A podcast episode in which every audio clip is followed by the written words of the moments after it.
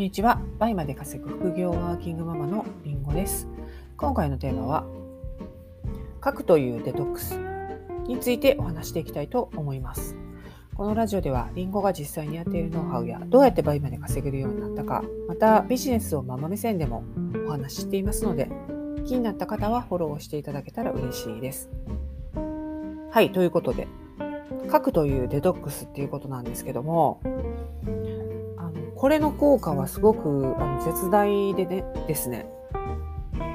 私もねこう頭の中にあるだけだと、すごくね混乱してしまうのでいろんなことをこう頭の中でこう巡るじゃないですか。一日に、え、人間のし人間は、え何万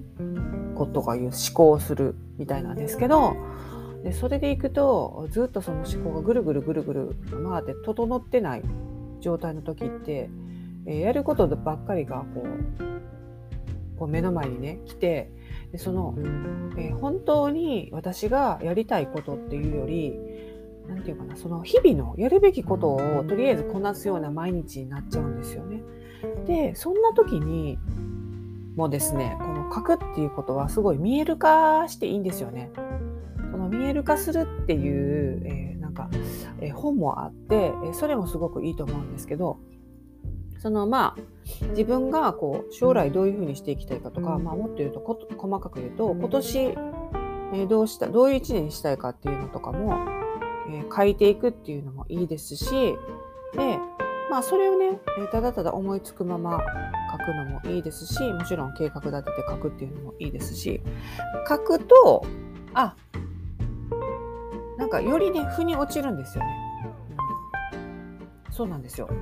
で、えー、これはそのやりたいこととかその思ってることとかっていうのをまあ、えー、年間のね目標を書いたりとか計画表を立てたりとかっていうのは結構皆さんされてるかなと思うんですけど書くというデトックスっていうことであの私はですね、えー、特にテーマは決めずもうなんか思いつくまま、えー、書く時もあるんですよ。もうただただ思いついたことを書いていくんですね。本当に。で、えー、もう何これっていう状態なんですよ。みのあの後過ぎた後ね。でその後過ぎて何これでいいんですよ。もうその時思ったこととか浮かんだことをこうただただ書いていくだけっていうのがあのすごくデトックスになってなんか書いた後ねすっきりしてもうポジティブになれるんですよね。そうそれがね不思議なんでまあなんかあのよくあの、まあ、女性にはあるんですけどこう女性同士、ね、まあ、私で言うとママ友同士ですごい喋って帰った後すごいすっきりしてるみたいなもう散々喋ってなんかもうそれでまあ特にね何かアドバイスをもらもらうとか、まあ、もうアドバイスとかいらないんですよね結局、まあ、けこれ結構ねあの夫婦あるあるであのパパにこう今の現状とかをこう相談っていうかお話とか、まあ、子供のことがこういうこういうのがあってっていう話す時にすごいまあ男性ってそうなんですけど男性ってこの物事を解決しようとそれをロジカルにねえそれはあのこうやってこうやってこうやったんじゃない？でそれってお前がこうやってるから悪いんじゃない？みたいなアドバイスしてくるんですけどアドバイスとかいらないんですよね。本当に。あの自分でやるんでもう私には解決できる力があるのでお前のアドバイスはいらなくって。ただただ聞いてほしいだけなんですよね。これって。本当に。話したらすっきりするんで。そうそうそう。それをねこう男性はあこの人は解決したがってるから俺のアドバイスを欲してると思ってこうアドバイスしてくるんですけどいやあのじゃあやってみ？ってじゃああのワンオペで子育てしてみっていう？そしたらあのそのアドバイスとかできんできない状態になるからってことなんですけど、まあ、それはいい置いといて置いといて。要はあの何どういうことかっていうともう話したり書いたりしたらあのすごくデトックスなってすっきりして次のことに迎えるっていうことなんですよね。だからあのその解決策っていうのもえ自分で、え見つけられますし自分で解決できますしただあのそれをクリアに進めるためっていう意味もあるかなと思いますね。はい、なのでこう本当に例えばなんか沖縄行きたいってかを書いてで次の日もねまた沖縄行きたいって書いてでなんかその次はなんか北海道になっててもいいんですよね。なんかあの札幌ドーム新しくなるみたいじゃないですか。あじゃあそこになんか行ってみたいなじゃあちょっとあの沖縄じゃなくて札幌やなとか札幌行きたいとか書いてみたりあと嫌なこととかなんかモヤモヤしててることとかも、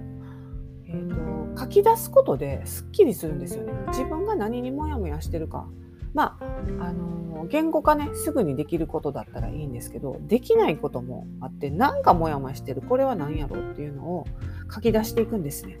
で、なんか、あれが嫌だったな、このモヤモヤが嫌だったな、こういうふうに言われたのが嫌だったな、なんでそういうふうに言われたのが嫌だったの？って問いかけていくと、あの、なんか自分が、それを責められてるみたいで嫌だったとか、そういうのも出てくるんですよね。で出てきたらもうそれで終わりっていうか解決というかすっきりするんですよね。あそれがあ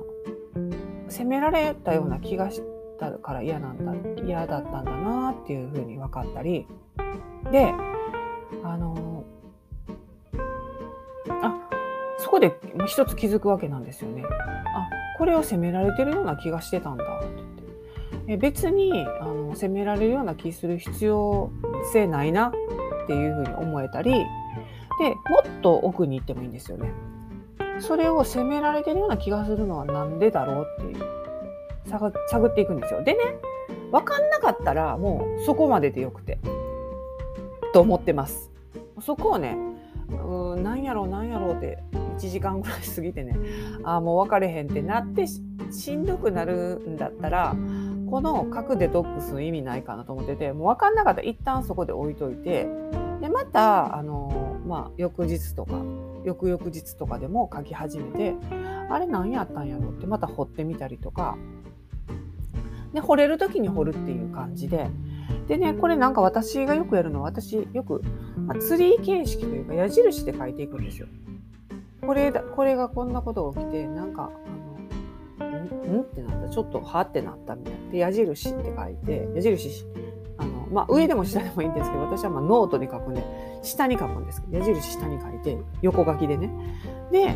の次に誰々がこうでこうでそうでああで。で矢印って書いてその矢印をずっとずっといくとなんか掘っていけるんですよね。で最終的に自分がどう思ったかとかどうなりたいかとかっていうのを、えー、矢印の一番下に来て見つかるっていうことが結構あるんですよね。うん、なのでこの矢印のツリー形式で書くっていうのを結構おすすめかなと思います。はい。もうあとはね、本当にもうただただ書いていくだけで、えっ、ー、と、本当になんか、あのー、もう最終的にはね、結構前向きな、あのー、文言になって終わることも多いですね。うん、そう、だから、あ、それですっきりして、あ、じゃあもうまた頑張ろうってなんかすっきりしてて、その後行動もね、シャキシャキ動けたり、よし、じゃあ、あの、家の片付けしようとか、洗い物しようとか、よし、じゃあ切り替えて仕事行ってこようとか、っていう風になれるんで、すごいめちゃくちゃおすすめですね。でね、この書くっていうのをこうしてない時期、まああるんですけど、なんか最近もやもやするな。何やろうえー、な、なんか幸せ感ないな。なんか、